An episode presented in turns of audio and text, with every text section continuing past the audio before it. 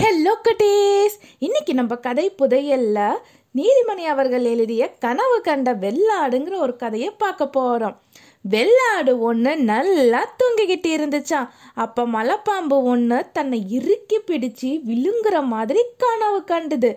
உடனே திடுக்கிட்டு பயந்து போய் எழுந்ததான் ச்சே நடந்தது வெறும் கனவு தான் இருந்தாலும் அதுக்கு அந்த படபடப்பு அடங்கவே இல்லையா?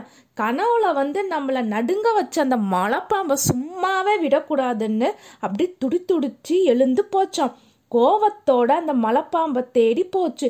நீ என் கனவுல வந்து என்னை இறுக்கி பிடிச்சு கதற வச்சிட்ட. என்னை விழுங்க பார்த்த. உன்னால என் தூக்கமே போச்சுப்போ நான் பயந்து போயிட்டேன் தெரியுமா? நீ செஞ்சது தப்பு. மரியாதையாக வந்து என்கிட்ட மன்னிப்பு கேளு. மே மே. அப்படின்னு அந்த வெள்ளாடு சொல்லிச்சான். கனவுல வந்து உன்னை மிரட்டணும்னு நான் நினைக்கவே இல்லை. உன்னோட கனவுக்கு நான் பொறுப்பாக முடியாது. நான் எந்த தப்புமே செய்யலை. அதனால் மன்னிப்பு கேட்க முடியாது போ அப்படின்னு மலைப்பாம்பு சொல்லிச்சான் ஆனால் வெள்ளாடு விடுறதா இல்லை.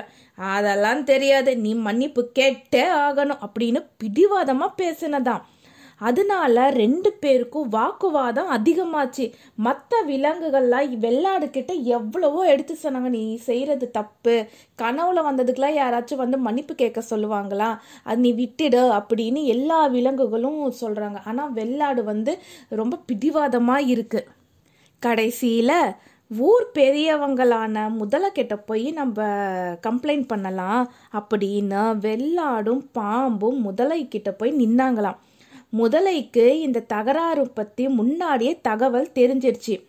வீண் வம்பு செய்கிற இந்த வெள்ளாட்டுக்கு ஒரு நல்ல புத்தி புகட்டணும்னு நினச்சதான் அதனால் வெள்ளாடு முறையிடுறதுக்கு முன்னாடியே முதல்ல முந்திக்கிச்சு. ஏ வெள்ளாடு நேத்து நீ என் மேலே ஏறி மிதிக்கிறது மாதிரி எனக்கு கனவு வந்தது. அதனால் உன்னை தேடி வந்து நல்லா உதைக்கலாம்னு நினச்சிட்டு இருந்த. அதுக்குள்ளே நீயே வந்துட்ட அங்கேயே நில் இதோ வந்துடுறேன் அப்படின்னு முதல்ல சொல்லிச்சான் அதை கேட்டு மிரண்டு போன வெள்ளாடு அப்பா சாமி தப்பிச்சா போதும்னு ஒரே ஓட்டம் பிடிச்சு ஓடி போயிடுச்சான் அன்னையிலிருந்து இந்த வெள்ளாடு வீணா யார் வம்புக்கும் போறதில்லையா?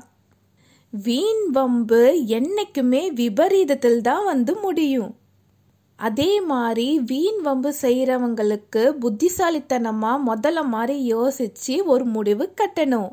பாய் குட்டீஸ்!